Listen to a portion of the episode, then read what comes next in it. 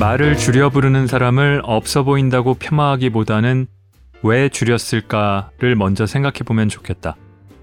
그리고 또 그런 이유로 헤어지는 커플은 더 이상 없기를 바라본다.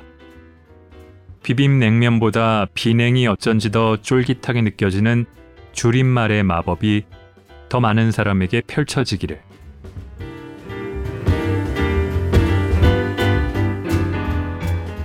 골라드는 뉴스룸 책 읽는 순간 북적북적입니다. 저는 심영구 기자입니다.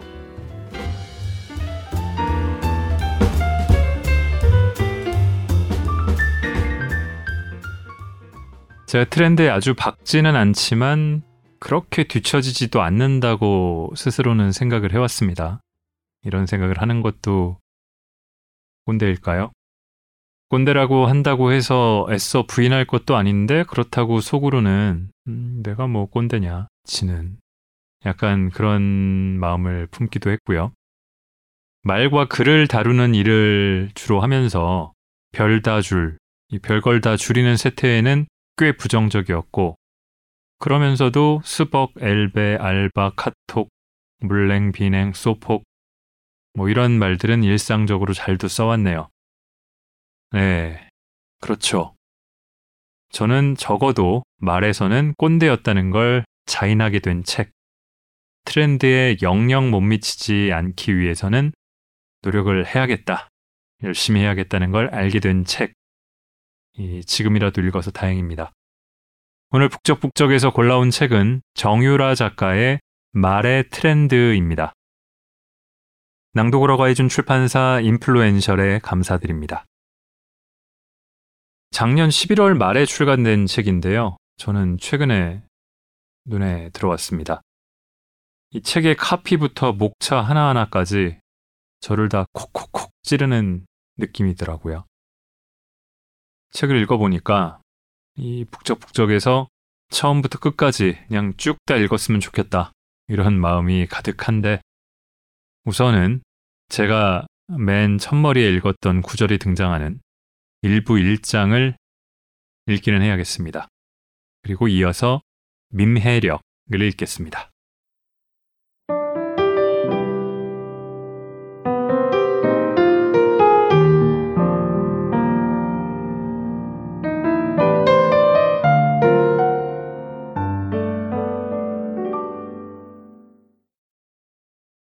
줄임말로 가능한 짧게 말한다.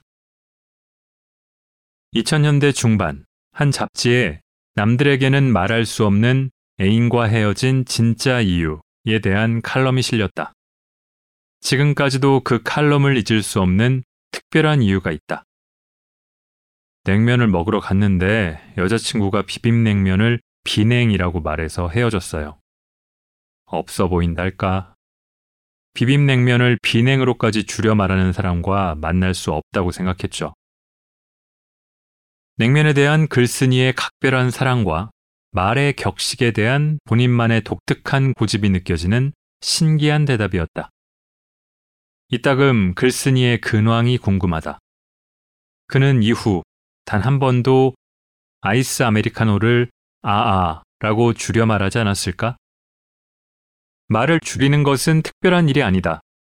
문화체육 관광부를 문체부로 부르듯 비빔냉면을 비냉으로, 아이스 아메리카노를 아로 부르는 것이다. 문체부나 안기부가 없어 보이는 표현이 아니듯 줄임말에 국어 파괴라는 누명을 씌우는 건 줄임말 입장에서는 조금 억울한 일이다. 줄임말에 더 씌워진 또 한 가지 누명은 소통의 단절이다. 사람들은 흔히 줄임말 때문에 신구 세대가 쉽게 소통할 수 없다고 말한다. 청소년들의 말은 외계어 같아서 이해할 수 없다고도 한다. 기성세대의 관점에서 외계어처럼 느껴지는 그들의 말은 애초에 다른 세대와의 소통을 목적으로 쓰는 말이 아니다. 스불제, 스스로 불러온 재앙의 뜻을 알아도 소통이 안 되는 두 집단은 영원히 소통할 수 없고 청소년들에게 아주 기본적인 줄임말인 싸강, 사이버 강의를 몰라도 말이 통할 사람들은 통한다. 소통에서 어휘보다 중요한 것은 태도이기 때문이다. 그런 걸 왜 줄여가 아니라 그걸 왜 줄였을까 하고 궁금해하는 태도면 일단 소통할 자세는 준비된 것이다. 어떤 세대, 어떤 집단에든 그들끼리 자주 쓰는 줄임말이 존재한다. 별걸 다 줄인다는 의미의 별다줄 역시 줄일 만한 이유가 있어 줄임말이다. 별게 아니다. 어떤 이들에게는 별것으로 보이겠지만 그 말을 쓰는 집단에게는 그만큼 자주 쓰는 말이고 누구나 쉽게 인용할 수 있게끔 하는 단축키 같은 존재다. 누군가는 컨트롤 플러스 C가 없는 문서 작업을 상상할 수 없듯 누군가는 버스카드를 버카라고 부르지 않는 생활을 고단하게 느낄 수 있다. 물론 문자로 소통하는 세대에게 텍스트 작성 시간을 단축하는 줄임말의 경제성은 중요하다. 그러나 줄임말을 통해 우리가 배워야 할 교훈은 경제성이 아닌 맥락의 논리다. 오직 축약을 통해서만 입장 가능한 세계가 있다. 그렇기 때문에 우리는 줄임말 자체가 아니라 그 말을 줄인 이유와 맥락에 주목해야 한다.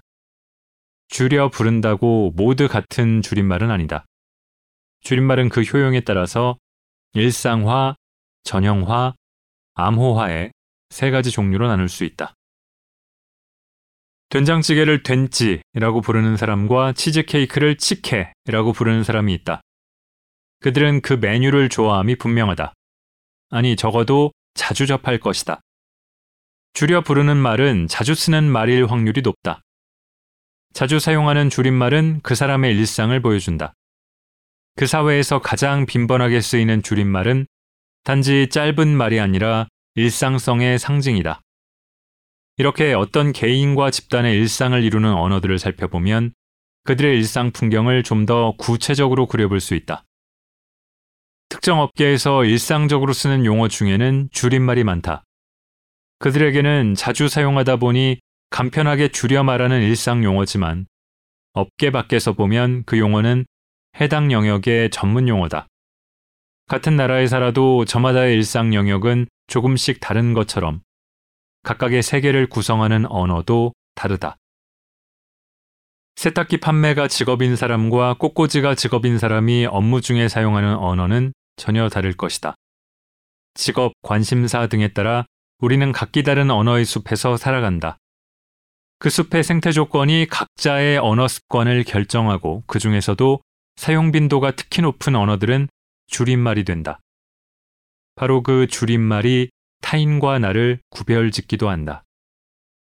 무배, 무료 배송, 문화, 무료 나눔, 택포, 택배비 포함, 착샷, 착용샷과 같은 줄임말이 익숙하지 않다면 온라인 물물 교환을 해보지 않은 사람일 것이다.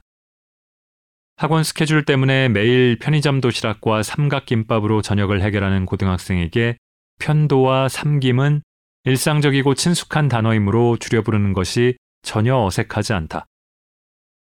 이렇듯 어떤 줄임말이 익숙하지 않다면 그것이 당신의 일상에 바짝 들어와 있지 않기 때문이다. 어떤 집단이 특정한 말을 줄여 쓰고 있다면 그들은 그 단어를 일상에서 자주 사용한다는 뜻이다. 한 집단이 사용하는 줄임말을 보면 그 집단의 일상성이 보인다. 앞서 강조했듯 줄임말은 그 세계에서 빈번하게 작동하는 단축키이기 때문이다.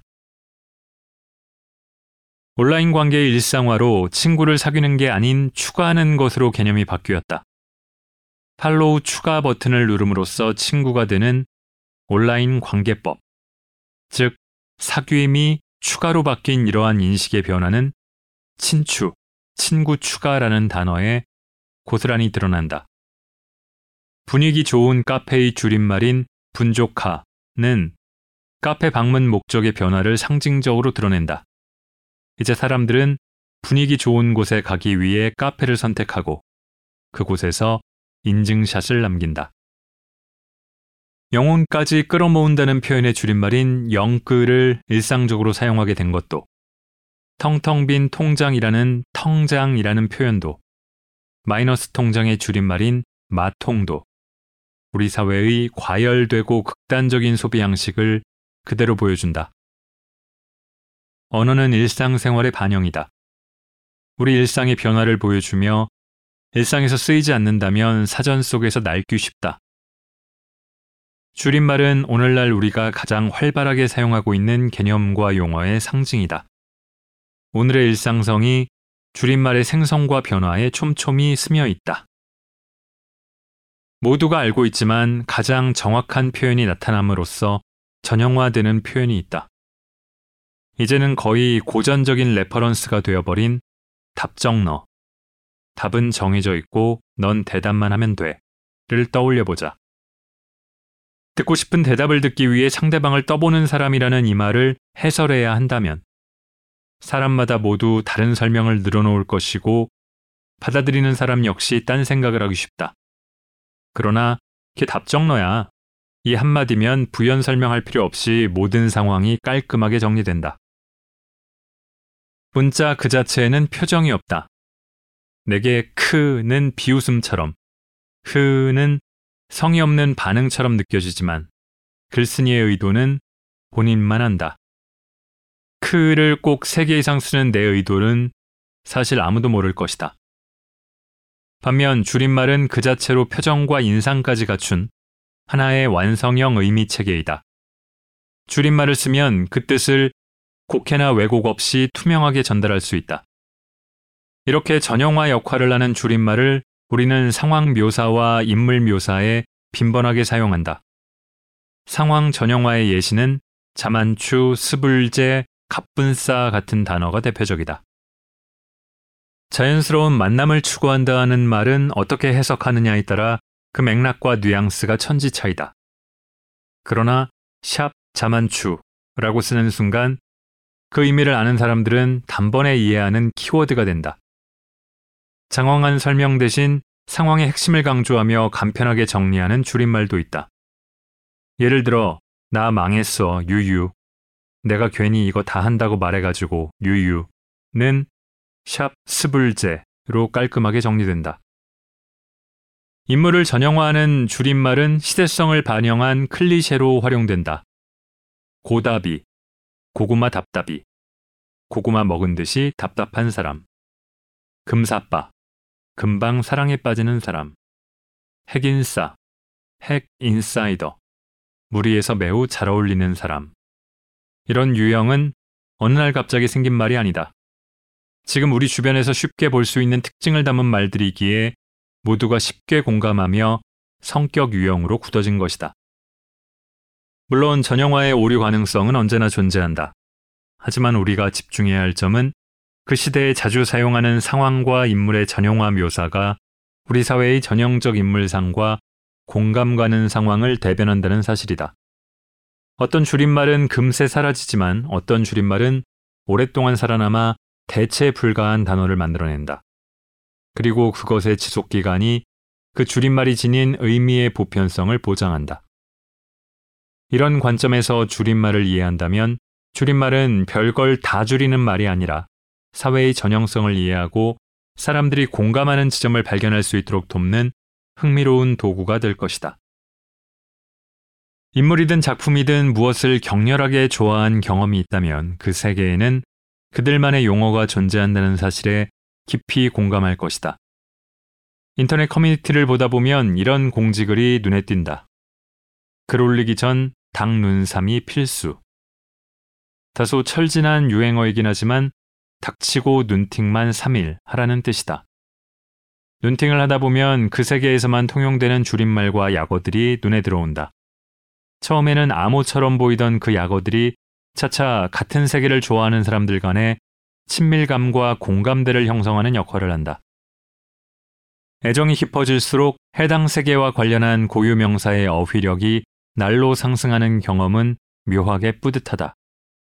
예를 들어 인상파 예술 작품을 좋아한다면 초기, 중기, 말기에 각각 해당하는 작가 이름을 줄줄 외고 미니멀리즘 사조에 관심이 많다면 미술, 건축, 음악, 디자인 등 다양한 영역의 미니멀리즘 작가의 이름을 익히듯 무언가를 좋아하는 일은 그와 관련한 고유 명사의 어휘력을 확장하는 일이다.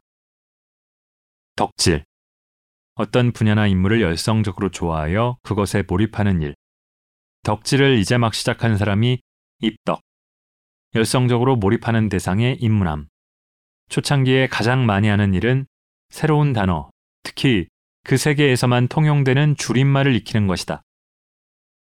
맥락 없이 보면 낯선 줄임말도 있다. 442 포매에서 공미 활용 추천 좀. 예당 중불 사열 팝니다. 같은 말들은 그 세계에 관심 없는 사람에게는 마치 군사 암호처럼 생소하게 느껴질 것이다. 축구의 세계, 공연의 세계 등 각각의 영역과 분야에는 저마다의 약어가 있으며 그 분야에 몰입한 사람들은 해당 세계의 약어들을 외국어처럼 학습하여 유창하고 능통하게 사용한다. 그들만의 세계에 입장한다는 것은 그 세계의 암호 같은 줄임말을 능숙하게 꿰는 일이기도 하다. 그래서 줄임말은 그 자체로 다른 세계와의 분리를 위한 암호 역할을 한다. 꼭 좋아하는 영역에만 암호가 존재하는 것은 아니다. 어떤 세대는 자신들만의 언어를 만들어 다른 세대와의 분리를 시도한다. 10대들이 특히 그렇다. 이때 소통을 한답시고 이들의 언어를 그대로 따라하는 것은 그다지 바람직한 방법이 아니다. 그들이 암호를 사용하는 이유는 다른 세대와는 나누고 싶지 않은 이야기가 존재한다는 뜻으로 그 마음을 존중해주는 편이 옳기 때문이다. 어떤 줄임말은 알면 도움이 되고 어떤 줄임말은 평생 모르는 편이 나으며 알아도 써먹지 말아야 할 줄임말도 있다. 10대들이 쓰는 줄임말을 신조어 상식이라며 부작정 외울 필요는 없다. 의미 있는 줄임말은 자연스레 사회 표면으로 떠올라 어떤 집단의 특징을 파악하는 데 도움을 줄 것이다. 하지만 어떤 줄임말은 그들의 세계에 남겨두어야 하며 그것이 그 세대 또는 집단을 존중하는 방식이다. 그것이 암호의 목적이니 말이다. 온라인 공간은 서로 다른 어휘 수준과 문해력과 이해력을 가진 사람들이 모여 소통하는 공간이다. 그러다 보니 이전과는 다른 태도로 언어를 대할 필요가 있다. 온라인 공간에서는 언어의 문학성보다 사회성이 훨씬 더 강조된다. 언어의 미학성이나 순수성보다 일상성과 대중성이 더 짙게 반영된다.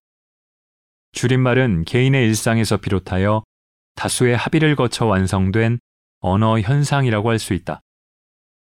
애초에 버스카드가 새로운 개념인데 뻐카라는 줄임말을 쓴다고 해서 국어의 지각 변동이 일어나진 않는다. 무료 나눔이라는 새로운 행위가 문화로 불린다고 해서 인스타그램 친구가 인친이 된다고 해서 세종대왕님이 화를 내시진 않을 것이다. 오히려 인친이라는 새로운 관계의 칭의가 나타난 사실에 집중하는 편이 우리 사회의 소통을 활발하게 하는데 훨씬 도움이 된다. 만약 줄임말로 말미암아 세대 간의 소통이 단절된다면 줄임말이라는 현상 자체가 아니라 언어가 줄여지고 함축된 배경과 서사에 주목해야 한다. 무엇보다 줄임말은 애정의 정도를 반영한다. 스타벅스를 스벅으로, 올리브영을 올영으로 부르는 것처럼 사람들의 일상 깊숙이 침투한 브랜드는 줄임말로 불린다. 어떤 브랜드의 애칭이 존재한다는 사실은 사람들이 그 브랜드를 그만큼 애정한다는 뜻이기도 하다. 결국 줄임말은 일상 언어의 애칭이라고 볼 수 있다. 애칭 언어를 많이 사용하는 사람은 사랑이 많은 사람일 것이다. 몇 글자를 줄여 부름으로써 대단히 긴 시간을 벌고자 하는 것이 아니라 줄여 부를 만큼 자주 쓰는 언어에 사랑을 담는 사람일 것이다. 어떤 단어를 줄여 부르는 것만으로 새로운 사랑이 샘솟을 수 있다고 생각하면 아무 말이나 마구마구 줄이고 싶어진다. 어떤 말을 줄일 수 있을지 떠올리다 보니 내가 사랑하는 것들이 몽글몽글 떠오르고 그 자체로 행복해진다. 그러니 앞으로는 말을 줄여 부르는 사람을 없어 보인다고 폄하하기보다 왜 줄였을까를 먼저 생각해 보면 좋겠다. 그리고 또 그런 이유로 헤어지는 커플은 더 이상 없기를 바라본다. 비빔냉면보다 비냉이 어쩐지 더 쫄깃하게 느껴지는 줄임말의 마법이 더 많은 사람에게 펼쳐지기를.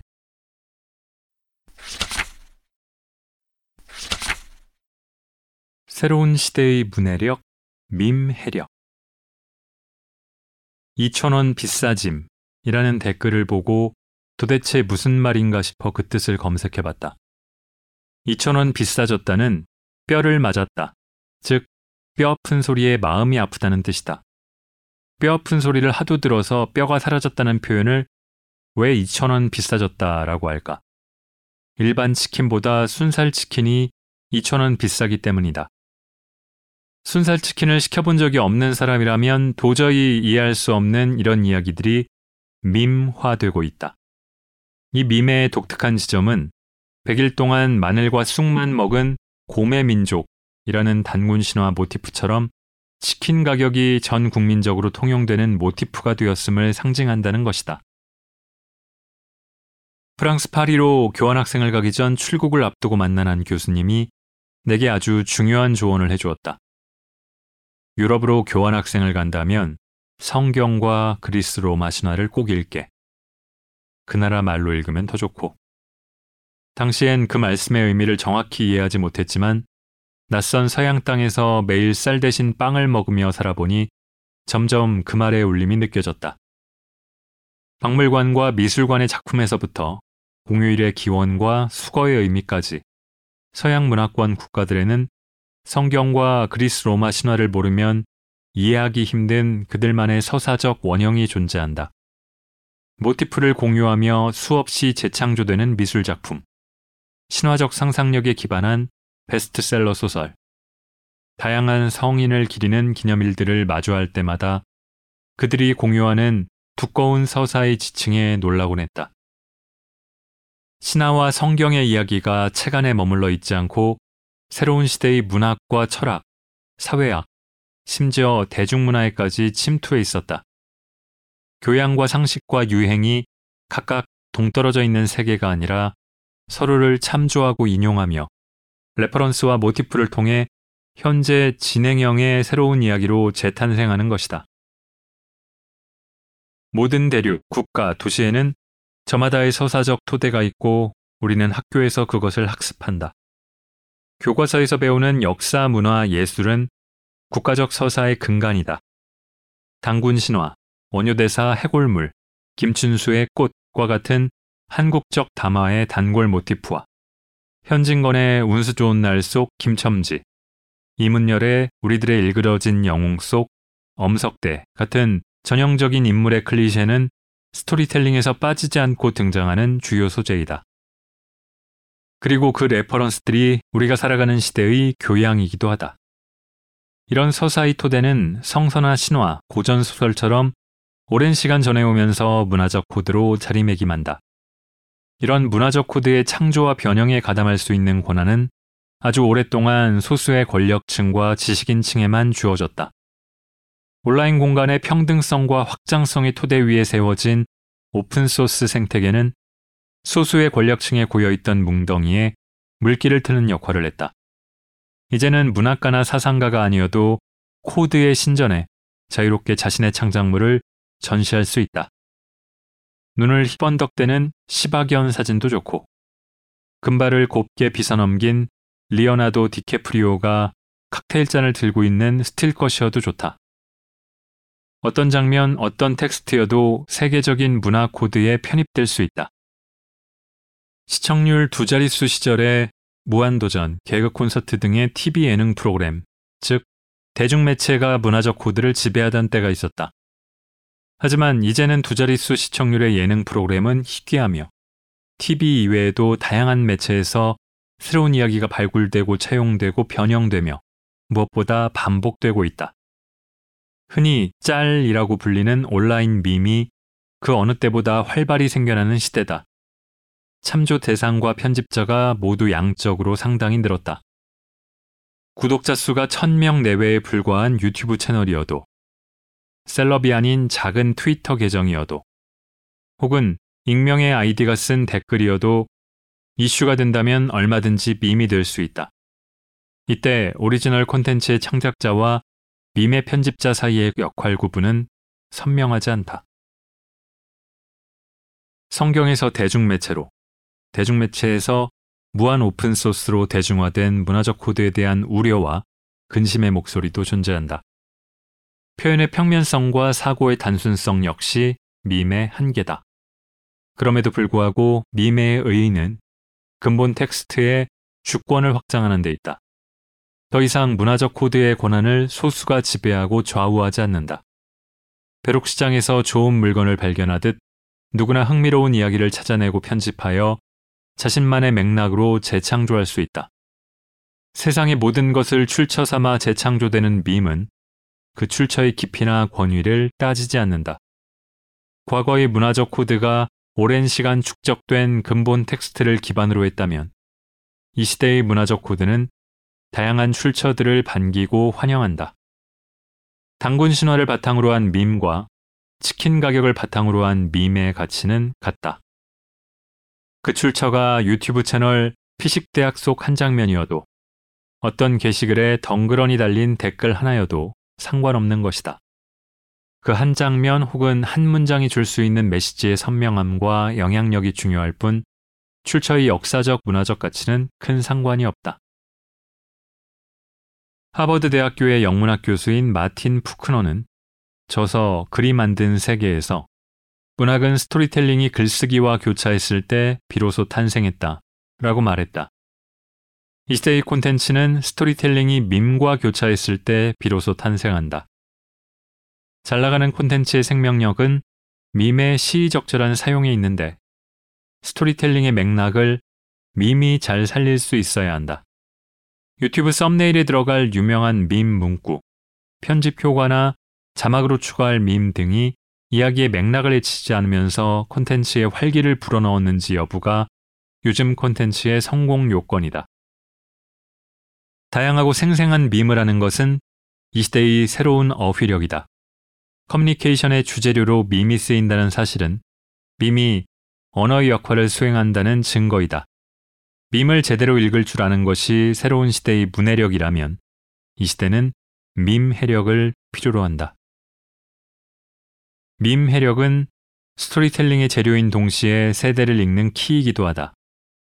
세대별 전형성을 알고자 할 때 밈만큼 좋은 재료가 없다. 예전에 미국의 X, Y, Z 세대를 분석하는 프로젝트를 진행했을 때 나는 그들을 단기간에 이해하기 위해 각 세대를 대표하는 밈을 수집했었다. 구글, 핀터레스트, 텀블러 등에서 셀 수 없이 많은 밈을 보고 반복되는 코드를 찾으면서 그 세대를 이해하는 첫걸음을 내디뎠다. To meme or not to meme, that is the question. 내게 가장 인상적인 밈이다. 아무리 밈 없이는 대화하지 못한다고 하는 지세대라지만 밈이 죽느냐 사느냐의 버금가는 문제라니. 나 역시 무수히 많은 짤을 저장해놓고 그것을 적재적소에 뿌릴 때 느끼는 쾌감을 알고 있다. 가장 정확한 순간에 던진 짤의 파급력과 영향력을 떠올려 보면 역시 고개가 끄덕여진다. 참 좋아하는 서사의 원형이 단편적으로 납작해지고 깊이가 사라진 가벼움의 시대. 휘발성 짤들이 소통의 주재료가 된 속도의 시대. 품위와 교양의 격이 무너진 통속의 시대. 문학성이 사라지고 서사의 근본이 흔들리는 건조한 시대. 밈과 밈 해력을 거부하는 아쉬움의 목소리가 공존하는 것은 당연하다. 밈은 새로운 시대의 이야기 언어다. 사람들은 이야기를 좋아한다. 이야기 중에서도 내가 아는 이야기를 더 좋아한다. 영화를 좋아하는 만큼 영화에 대해 이야기하기를 좋아하고 스포츠를 좋아하는 만큼 스포츠에 대해 토론하기를 좋아한다. 내가 아는 이야기를 참조해 이야기하는 밈의 대화는 이야기를 사랑하는 우리의 본성을 더 선명히 드러내고 대화의 유의성을 극대화한다. 밈을 유심히 들여다보면 새로운 언어의 양식이 품고 있는 평등성과 참신성의 분위를 발견할 수 있다.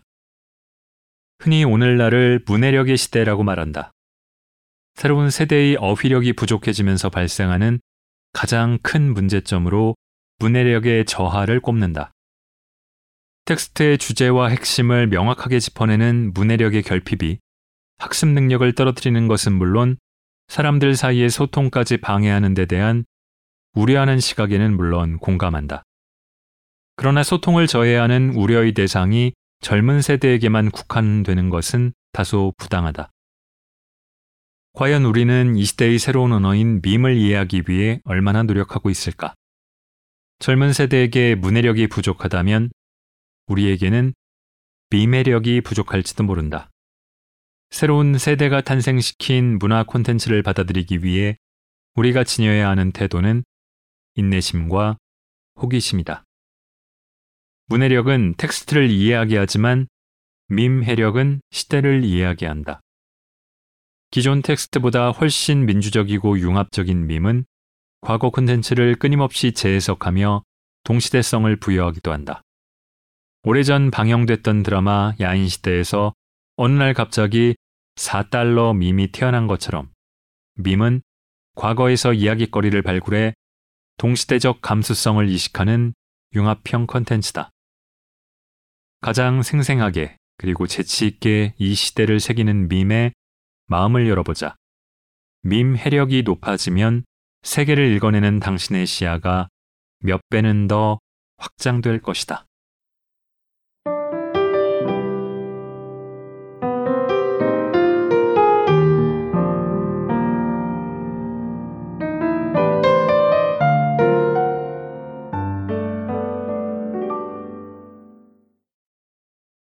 자, 사실 그렇습니다. 도대체 무슨 말을 하는 거야 알아먹을 수 없다고 하면서 저도 저와 다른 세대, 집단의 사람들과는 다른 말을 써왔겠죠.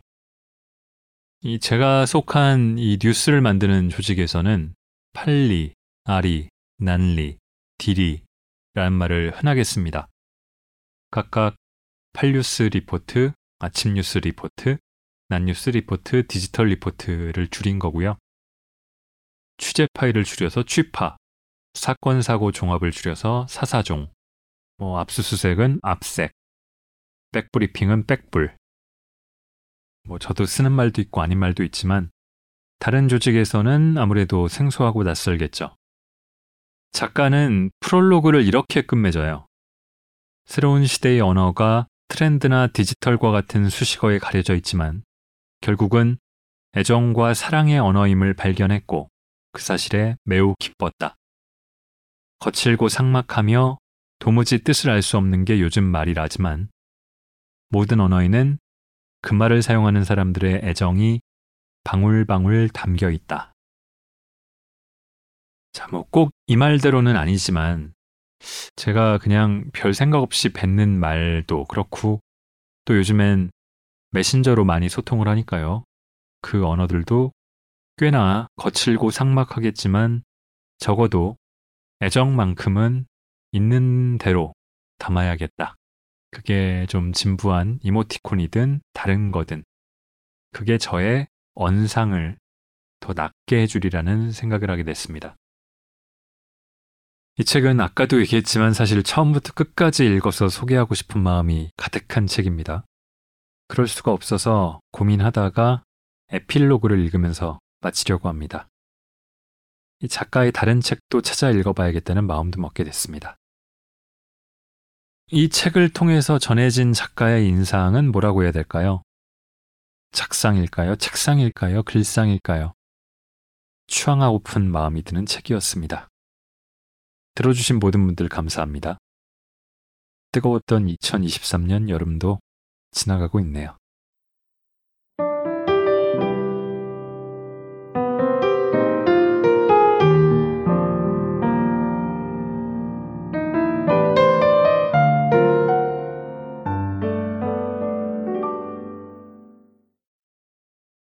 시어머니가 아직 남이던 시절, 함께 차를 타고 가던 중 차창 밖으로 펼쳐진 초록빛 밭을 본 그녀는 이렇게 읊조렸다.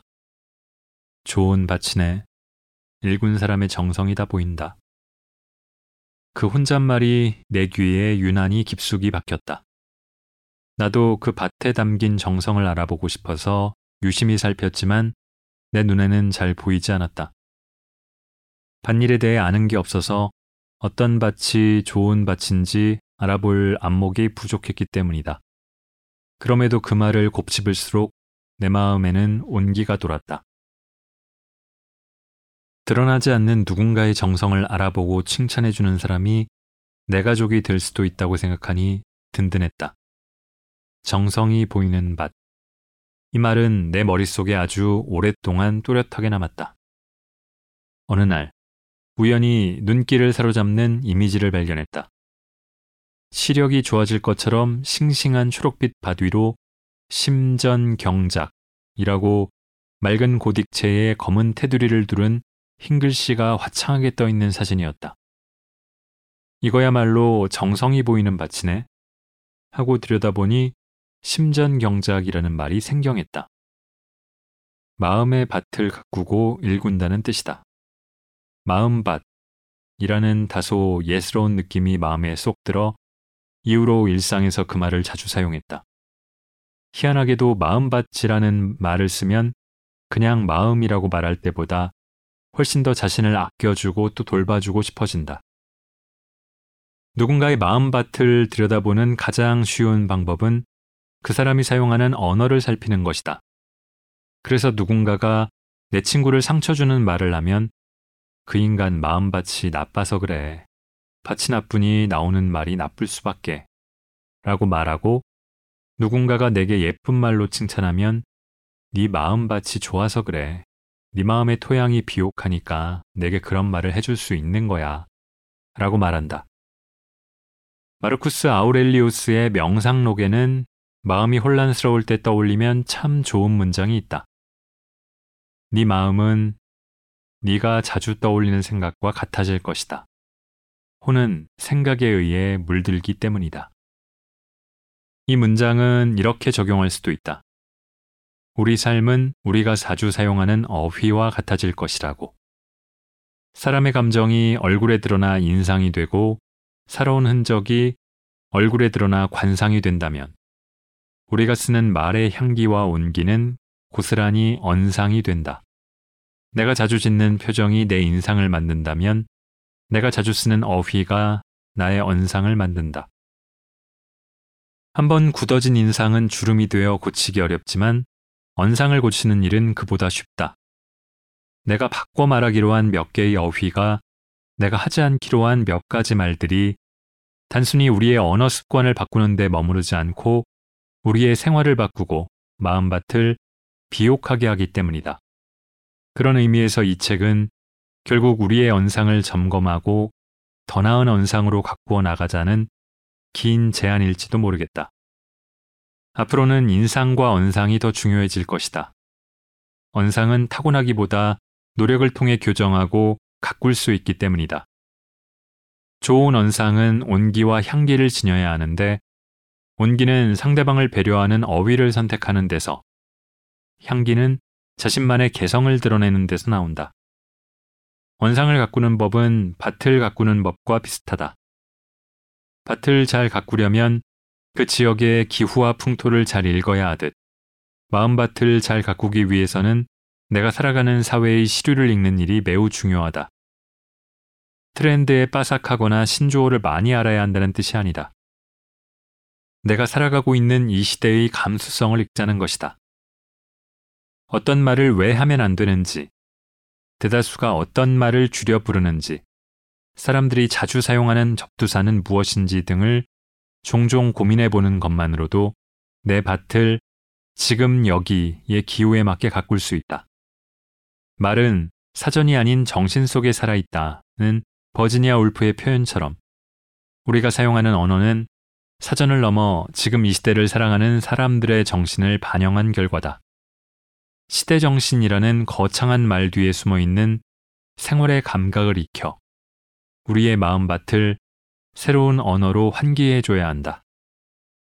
나만의 향기를 지닌 밭을 만들려면 나라는 고유한 밭에서 잘 자라날 수 있는 품종을 찾듯 나만의 언어를 발굴해야 한다. 더 세밀하고 참신한 표현을 고민해서 내 감정과 경험에 가장 적합한 언어를 붙이려는 시도는 우리의 언어에 고유한 향을 입힌다. 프랑스에는 l'heure bleue라는 시간이 존재한다. 아라비아 숫자로 세는 시가 아닌 색을 통해 감각되는 시이다. 완전히 어둡지도 그렇다고 밝지도 않은 푸르스름한 빛을 띠는 시간을 뜻하는 l'heure bleue. 이 시간처럼 이 세상 어딘가에는 새로운 이름을 기다리는 영역이 아직 많이 남아 있을 것이다.